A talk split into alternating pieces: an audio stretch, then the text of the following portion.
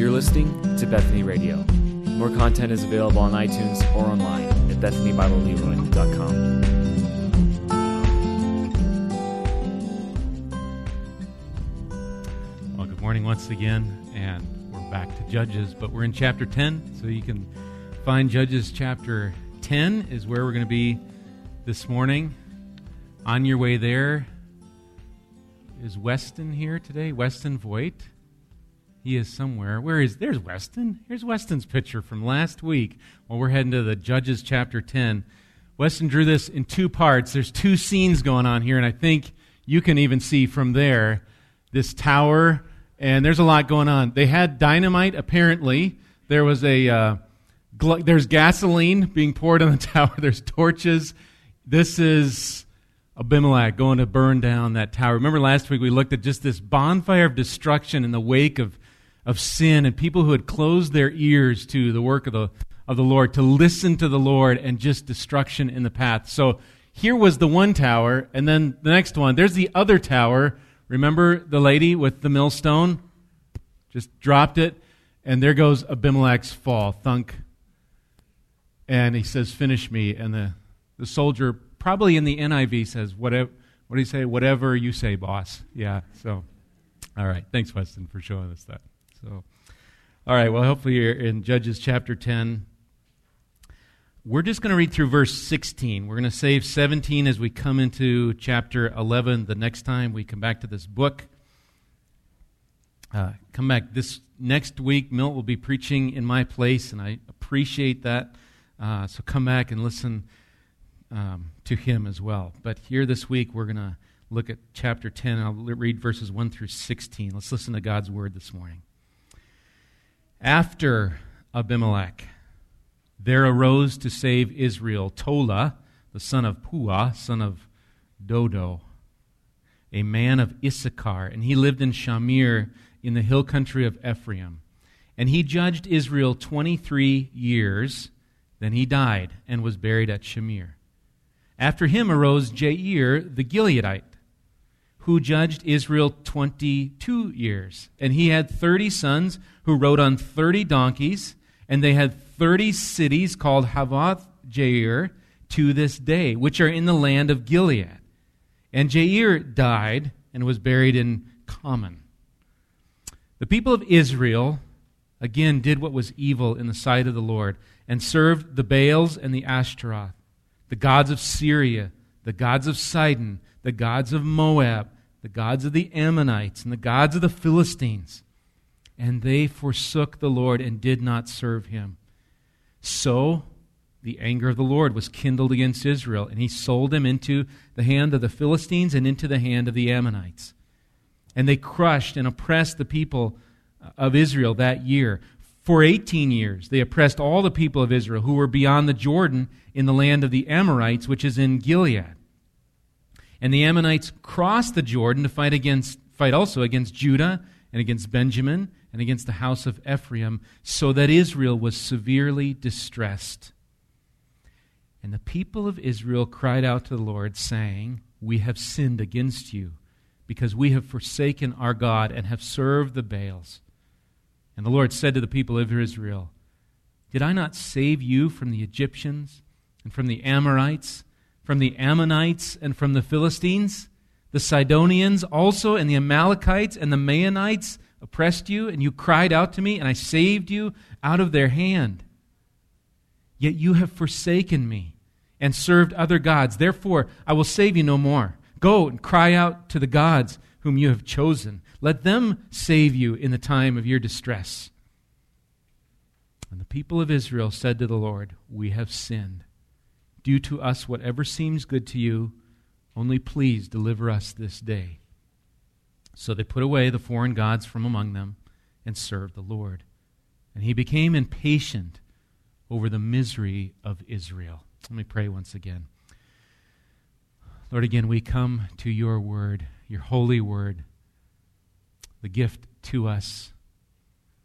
And we take time, Lord, now in our in the midst of our busy, maybe weekend, and our busy lives where one week rolls into the next. Thank you for this time to just stop and listen. And I pray that's what the preacher would do and those hearing would do, that we would listen and hear from you today. Here we are in chapter 10 of a book of Judges where we just see this failure over and over again of your people. Lord, just give us fresh ears to hear of you. May our, may our eyes be lifted to you once again as we hear from your word. It is a gracious and good word. Convict our hearts and lead us as we study it. We would pray for your help. In your name, amen. Well, I wonder if you can relate to the people of Israel once again here. They have seen the mighty hand of God. It's even mentioned in here. They've seen God's work, what God had done, and, and yet just sin seems to dominate their lives. And as we come to these cycles again, we just see this over and over. Here's Israel once again. You just say, like chapter 10, you could say, I thought we were in chapter 9, 8, 7, you know, all these, we just see this failure of Israel. But I want to ask you as well, in your life, if you could count, could you count them? How many sermons have you listened to in the scope of your life? I, I don't know. I'm not looking, you don't have to answer out loud.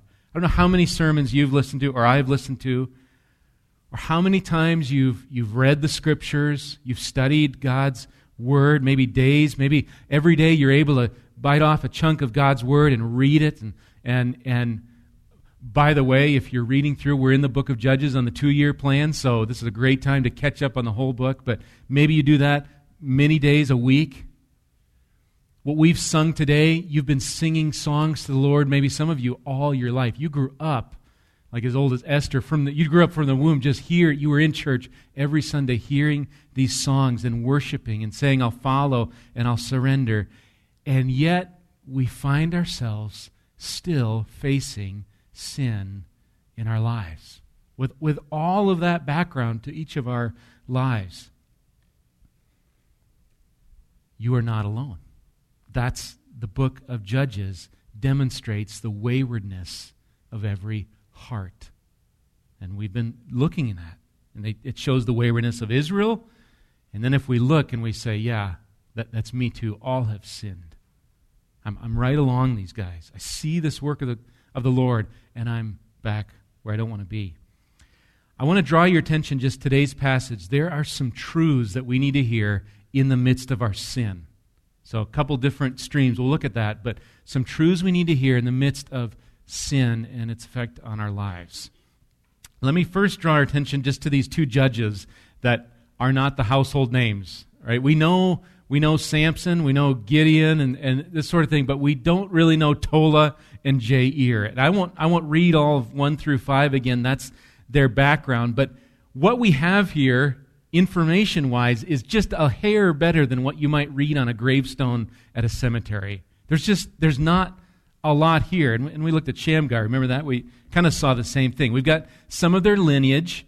Tola's from Issachar, and we've got Jair. Uh, comes from Manasseh. I'll just fill that in for you. If you look back in Numbers, Jair kind of traces back to Manasseh, these, these tribes of um, Jacob, tribes of Israel. They lived, Tola, hill country of Ephraim, or Gilead. Gilead's across that if you divide up Israel and you've got the Sea of Galilee and the Jordan coming down to the Dead Sea, you've got Gilead kind of on the, on the eastern side of that Jordan. They served one, 23 years, Tola, I think, and then uh, Jair, 22 years, and they're buried, Shamir and Kamon, wherever those are, right? So, so the question again is we come to just this, these verses and we go, why is this here? Why include just, I don't know, they seem like inconsequential facts of these two judges? Again, we know of Gideon, we know of Samson. Why not a, a whole long section on Tola? We just, we just don't know in one sense, they give some historical fact. They give a line, a background to the broad account. And, and if we let our imagination run, 23 plus 22, 45, right? 45 years worth of history that we really know little of. So we've got some of the history. We just read all, you know, time and Gideon, and now there's 45 years we don't know a lot of, but we, we know this and it's just not in these verses, but we've seen it before in Judges. Chapter 2, it says this, and we can fill this in for what we don't know here of Tola and Jair. Here's what it said in Judges 2 18 through 19. Here's what happens with every judge. It says, Whenever the Lord raised up judges for them, Tola and Jair, and others, the Lord was with the judge, and he saved them from the hand of their enemies all the days of the judge. For the Lord was moved to pity by their groaning because of those who afflicted and oppressed them. But whenever the judge died, they turned back and were more corrupt than their fathers, going after other gods, serving them and bowing down to them. They did not drop any of their practices or their stubborn ways. God gave judges because he pitied Israel who was oppressed. Every time. Even though each generation, as we are seeing and as we read today, each generation is more corruptible than the last. It keeps going downhill. And yet God sends a judge to save. So what we have with Tola and Jair, it's not the, the broad chapters 6 through 9 of Gideon that we've been in for really most of the summer. We've just got a couple verses. But just as we saw with Shamgar, who only got one verse, one line or two, or five verses here, does not mean God is not at work. He is at work. Indeed, they're, they're small epitaphs, if you will, of these two judges. But behind them, there is a big salvation of God. So, God is saving.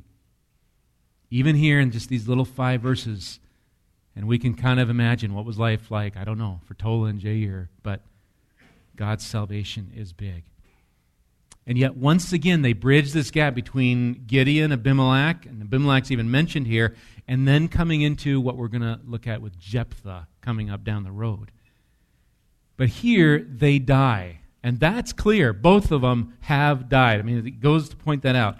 And after their death, we find this corruption taking place. Look at verse 6 now as we look at the bulk of this part. Verse 6 The people of Israel again did what was evil in the sight of the Lord and served the Baals and the Ashtaroth, the gods of Syria, the gods of Sidon, the gods of Moab, the gods of the Ammonites, the gods of the Philistines, and they forsook the Lord and did not serve him. Remember that? Remember when judges, when the judge died, they were more corrupt than their fathers?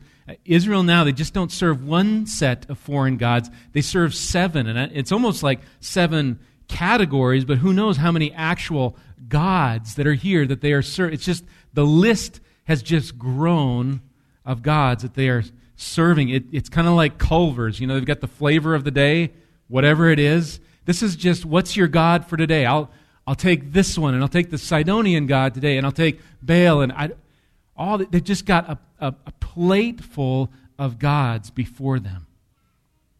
One writer speaks of what, what was one, what was the allurement of these other religions? Maybe this is helpful for you. I mean, we, we, we might look and just go, what?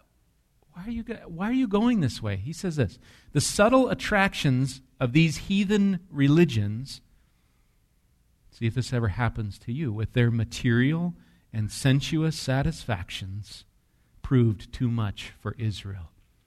Materially, sensually, it was a great temptation and a snare to Israel. They faced these pleasures, and it was hard to pull away from what feels so good. And so we see Israel at the end of verse 6 forsaking the Lord. And I, I, know this is nothing new to us in this book, and it can be kind of repetitive, but just hear that again. Let it sink in just fresh this morning. Think of what happened. They left the God who loved them. Just sink it in again. They left the God who had loved them and who had delivered them, and, and they were His, and He brought them to be His own. That's who they were forsaking. Another word is leaving. They were leaving Him. So look at verses 7 through 9. So the anger of the Lord was kindled against Israel, and he sold them into the hands of the Philistines and into the hands of the Ammonites. And they crushed and oppressed the people of Israel that year. For 18 years, they oppressed all the people of Israel who were beyond the Jordan in the land of the Amorites, which is in Gilead. And the Ammonites crossed the Jordan to fight also against Judah and against Benjamin and against the house of Ephraim, so that Israel was take note, they were severely distressed.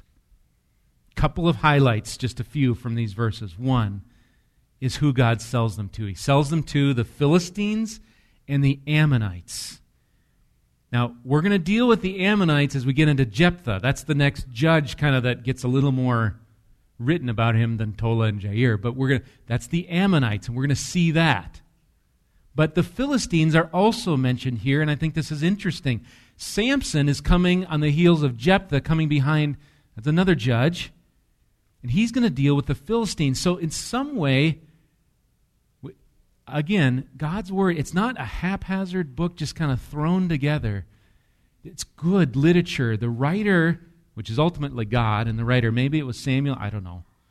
The writer is here kind of introducing Ammonites and Philistines, and the text will go towards Jephthah, Jephthah and, then, and then Samson. Now, some will say Jephthah, Jephthah, Jephthah and Samson were, were at the same time. So maybe Jephthah was up kind of in the northeast part of Israel, and maybe Samson, Samson more the southwest part, and they were judges at the same time. I don't. That could be. Everybody's trying to work out the chronology, the years, and this judge, and how does that work? And it gets into First Kings, and you can have a lot of fun with figuring all that out.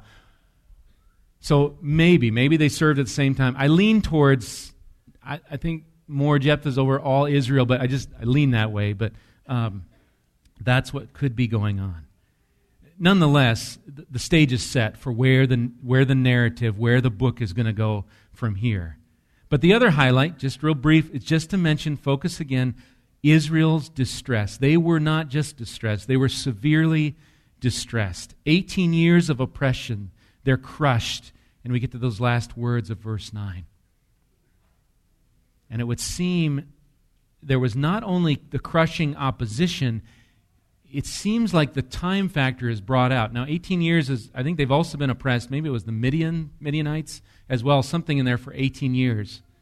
It's a long time. It's not just a short, a week long oppression, it's a long oppression.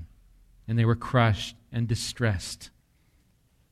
And so, once again, in the midst of God's, let's call it his gracious distress because of where it leads them, but in the midst of this, Israel cries out, and we find it in verse 10. The people of Israel cried out to the Lord, saying, We have sinned against you because we have forsaken our God and have served the Baals. This is really the first time that I can find in this book where we see Israel with this more extensive confession. They, before they've cried and they sought the help of the Lord, here it's kind of what did that cry involve? We've sinned, we've forsaken, we've served the Baals.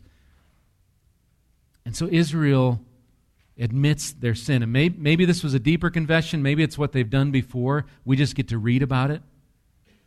But they admit, we have sinned against you. That word for sinned here is that word, if you've ever heard of sin as missing the mark, that's where that's what this word, at least part of it, can mean that idea of missing uh, the mark. God said, These are my ways, these are my commands. Do this. Don't do this, do this. If you think of a target with a bullseye, it's like, this is God's way, this is the way to go, and they have missed it. Now, I could not remember where I heard this. I don't know if I preached this years ago or a friend in seminary did, but there was an idea of even that this missing the mark is not that you're just kind of your aim's just a little off. You're really you're really close. You just missed it by, you know, a hair. It like missing the mark was like shooting in the entire, you know, the wrong direction. That's how missing the mark sin is, which makes sense. If you forsake the Lord, everything else is against the Lord. It's not just forsaking and leaving and sinning against the Lord, and it's just a minor infraction. He's the creator. And you've turned your back and you've left and you're going in the wrong way. That's idea. It's more than a near miss. And so they confess to the Lord that they've forsaken God. We have forsaken our God. Isn't that really just the heart of sin? We've forsaken, we've, we've left Him. We've disregarded his ways and his words. And then they continue, and we've served the Baals. Here's the acknowledgement. They left God, they forsook Him.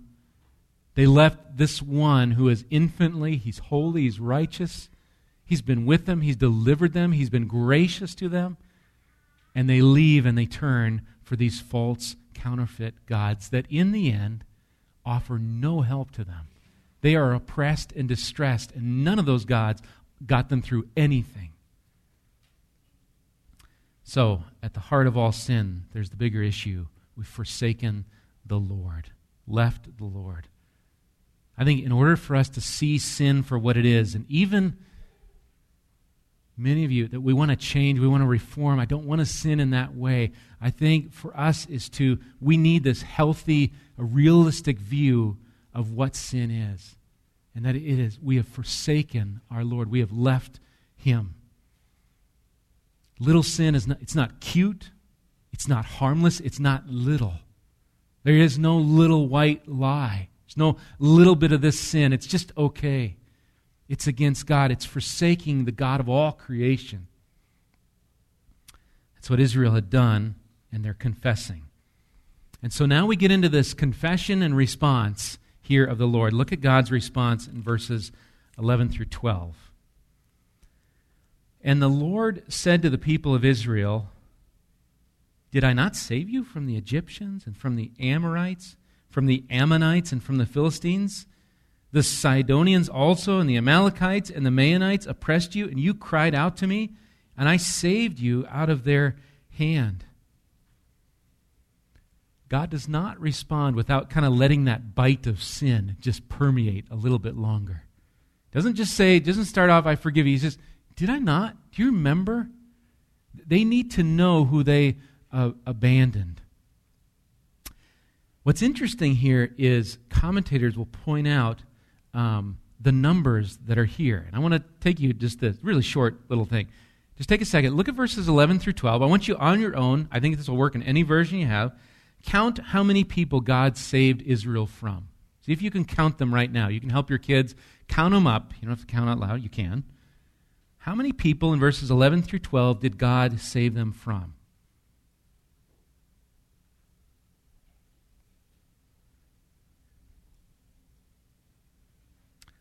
You count seven.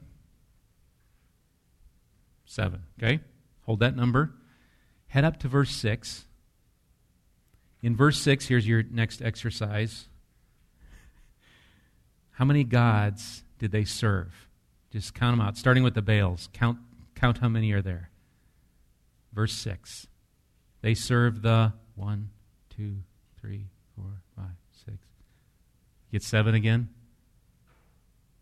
God's word is amazing. It's seven and seven. What I'm not adding and doing weird things with numbers, but seven. It's that number of completeness. You think of the seven days of creation. There's a completeness to it. I think within this account, there is a contrast here going on. There's seven ways Israel has forsaken God, seven other deities. We know that maybe there's more gods, but seven categories, or I don't know how better to say it, these gods.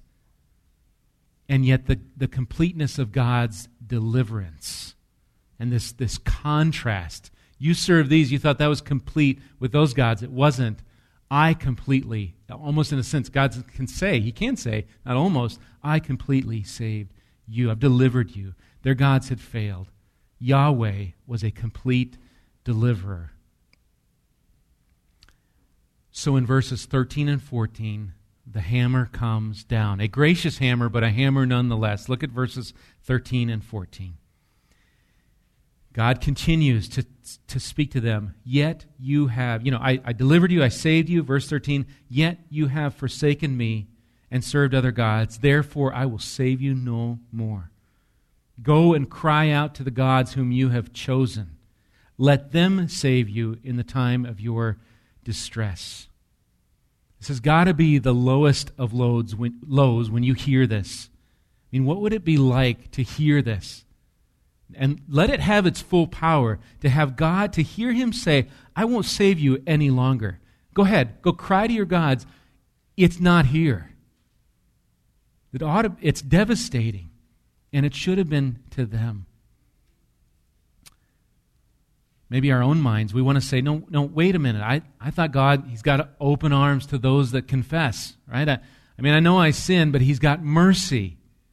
Yes, and listen to Dale Davis. Here's what he says. The, he, calls, he calls it bomb shelter religion. I think, I, I think that's like, you know, the bombs are going off, and we'll take religion whenever the bombs go off. But when the enemy stops bombing, we'll just go back to our own thing. If that's, I think that's kind of what he's talking about. Here's what he says The theology of bomb shelter relate, religion teaches that, of course, God will help you in your need.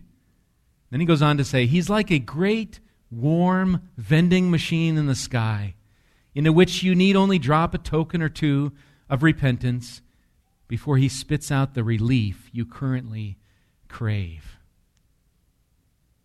You ever treat God just like a warm vending machine? When life is bad, then we come and then we forget once again. God is drilling down to the roots of their sin here. He's bringing a dose of reality. The reality is there is no salvation in anyone else. Israel and us, we cannot live life how we want. We cannot treat sin lightly, kind of with a mind like, well, God will be merciful to me. I can just sin a little because I know He's a merciful God, right? He's a loving God, right? It, there, yes, He is. But one cannot persist in sin, this condition of perpetual forsaking and abandoning a God, and also hold to a hope of salvation.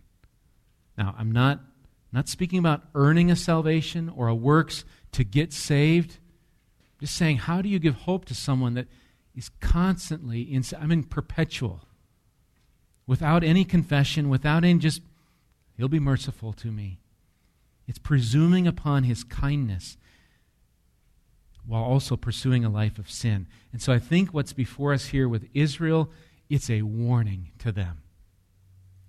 It's a, it's a big warning. I'm not going to save you. And we should hear, and I think there's other passages of Scripture that kind of should make, you know, we kind of go, wait. I think that's the intent of the Scriptures, to make us go, wait, there's a warning here. It's not just, you know, live however and grab some mercy when you need it. There's some warning. Now, hang there, hold there. Look at Israel's response in verses 15, and then I just want to read half of 16 here. So, what do they do with this? The people of Israel said to the Lord, We have sinned. Do to us whatever seems good to you, only please deliver us this day. So they put away the foreign gods from among them and served the Lord. Now, again, they're confessing their sin. Confess, we missed the mark. They appeal to God's goodness and plan. You do what's good, just please deliver us. And then they do something here and they, and they turn aside. The ESV puts it, they put away the foreign gods from among them and served the Lord. They not only confess, there is action going on here. They do this, they confess, yes, we're sin, and they put away. There's an action to their repentance. But the most striking part of this whole section, and I want you to see it, is in the last part of verse 16.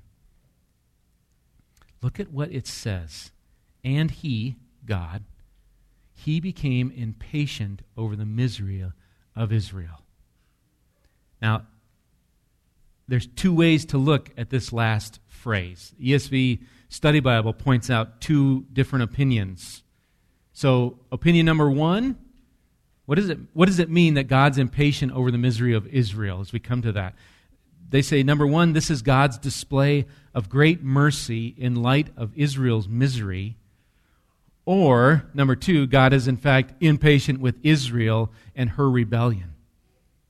But look at the object. Look at what God is impatient with to help us. He became impatient what? Over their misery. That's really key. What is he impatient over? You could ask the question here what makes God more impatient than the rebellion of Israel? What can God make God more impatient than their rebellion? We think nothing. They're rebellious, a rebellious lot, constantly going against him. He's impatient over them. We kind of just want to say, Of course he is. They deserve this. And yet, what makes him more impatient? Beautifully, it's their hardship and their misery. And it trumps their rebellion. Now, I'm trying to pull this out of thin air. I want to read two quotes for you here.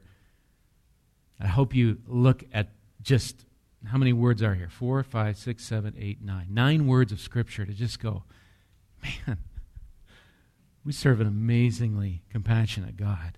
Here's what Barry Webb writes of this reaction of God to this. He became impatient over the misery.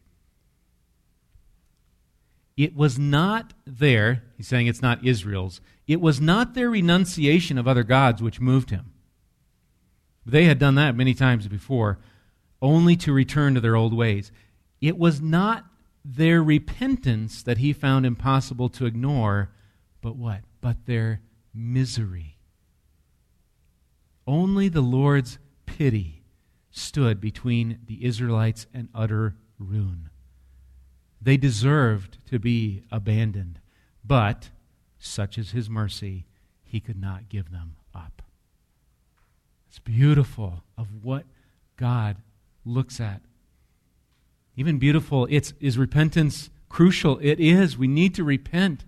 But it's not, that's not the thing. It's that God grew impatient over their misery, his compassion. Here's what one more says In order to bend the sinner at all, the love of God must withdraw its helping hand and make men feel the consequences of their sin and rebelliousness, that they may forsake their evil ways and turn to the Lord their God.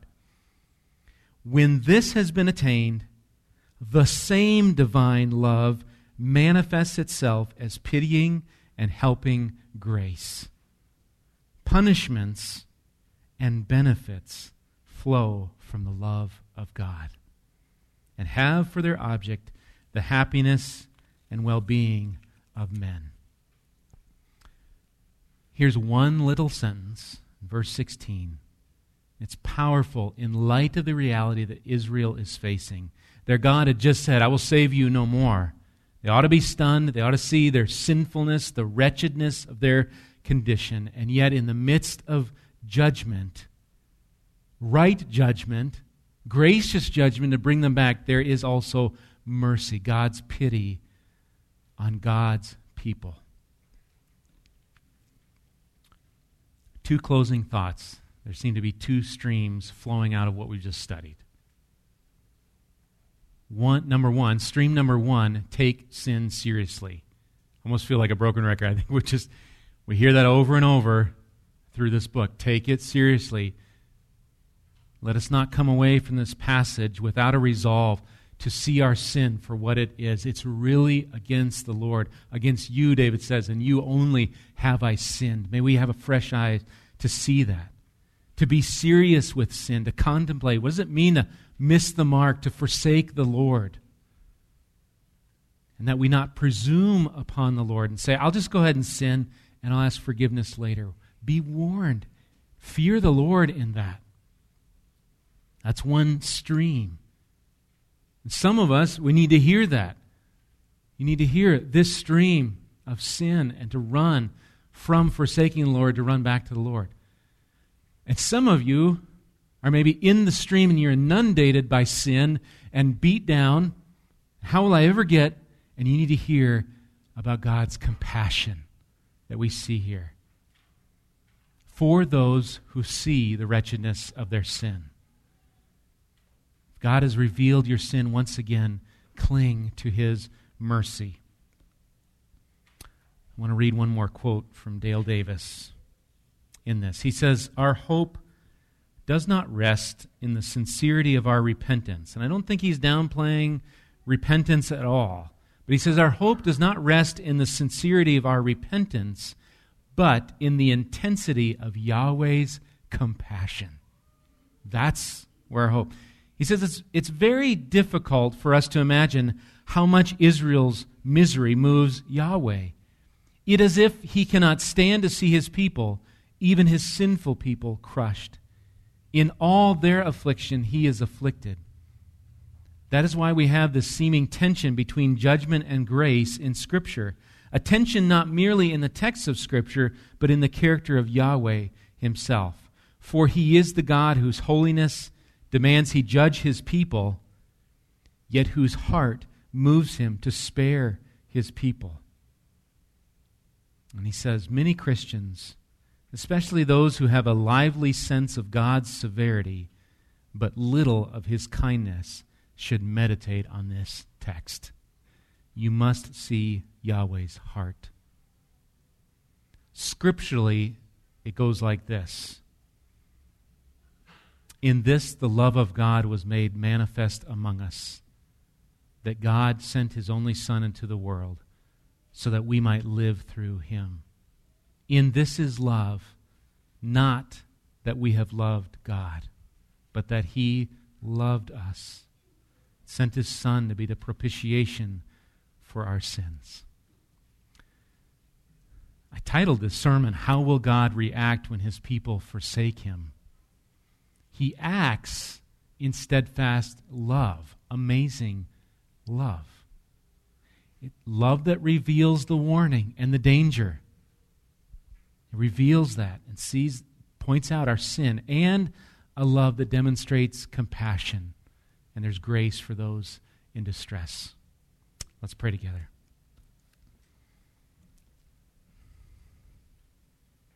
It is purely grace, Lord Jesus, that you would act and even to have these, these seven or eight words here in the scripture of your grace upon a wayward people whom there is no reason you should save them other than your grace and by your divine and sovereign will. Lord, help us as a people to not presume upon you in our sin.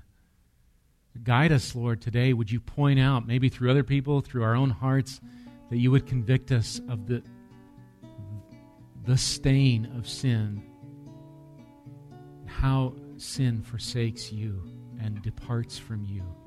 Give us fresh eyes to see the severity of our sin and then, Lord, we pray that in that, when we see that, that we would put our hope in your love, the love demonstrated for enemies like us on the cross by Jesus Christ dying in our place. May we look to Jesus and be forever grateful and sing your praises and glorify you in our lives presently and in eternity. I pray this. I pray for the people here. Lord, lead us to to love you because you first loved us. Thank you for your amazing love, Lord. In Jesus' name,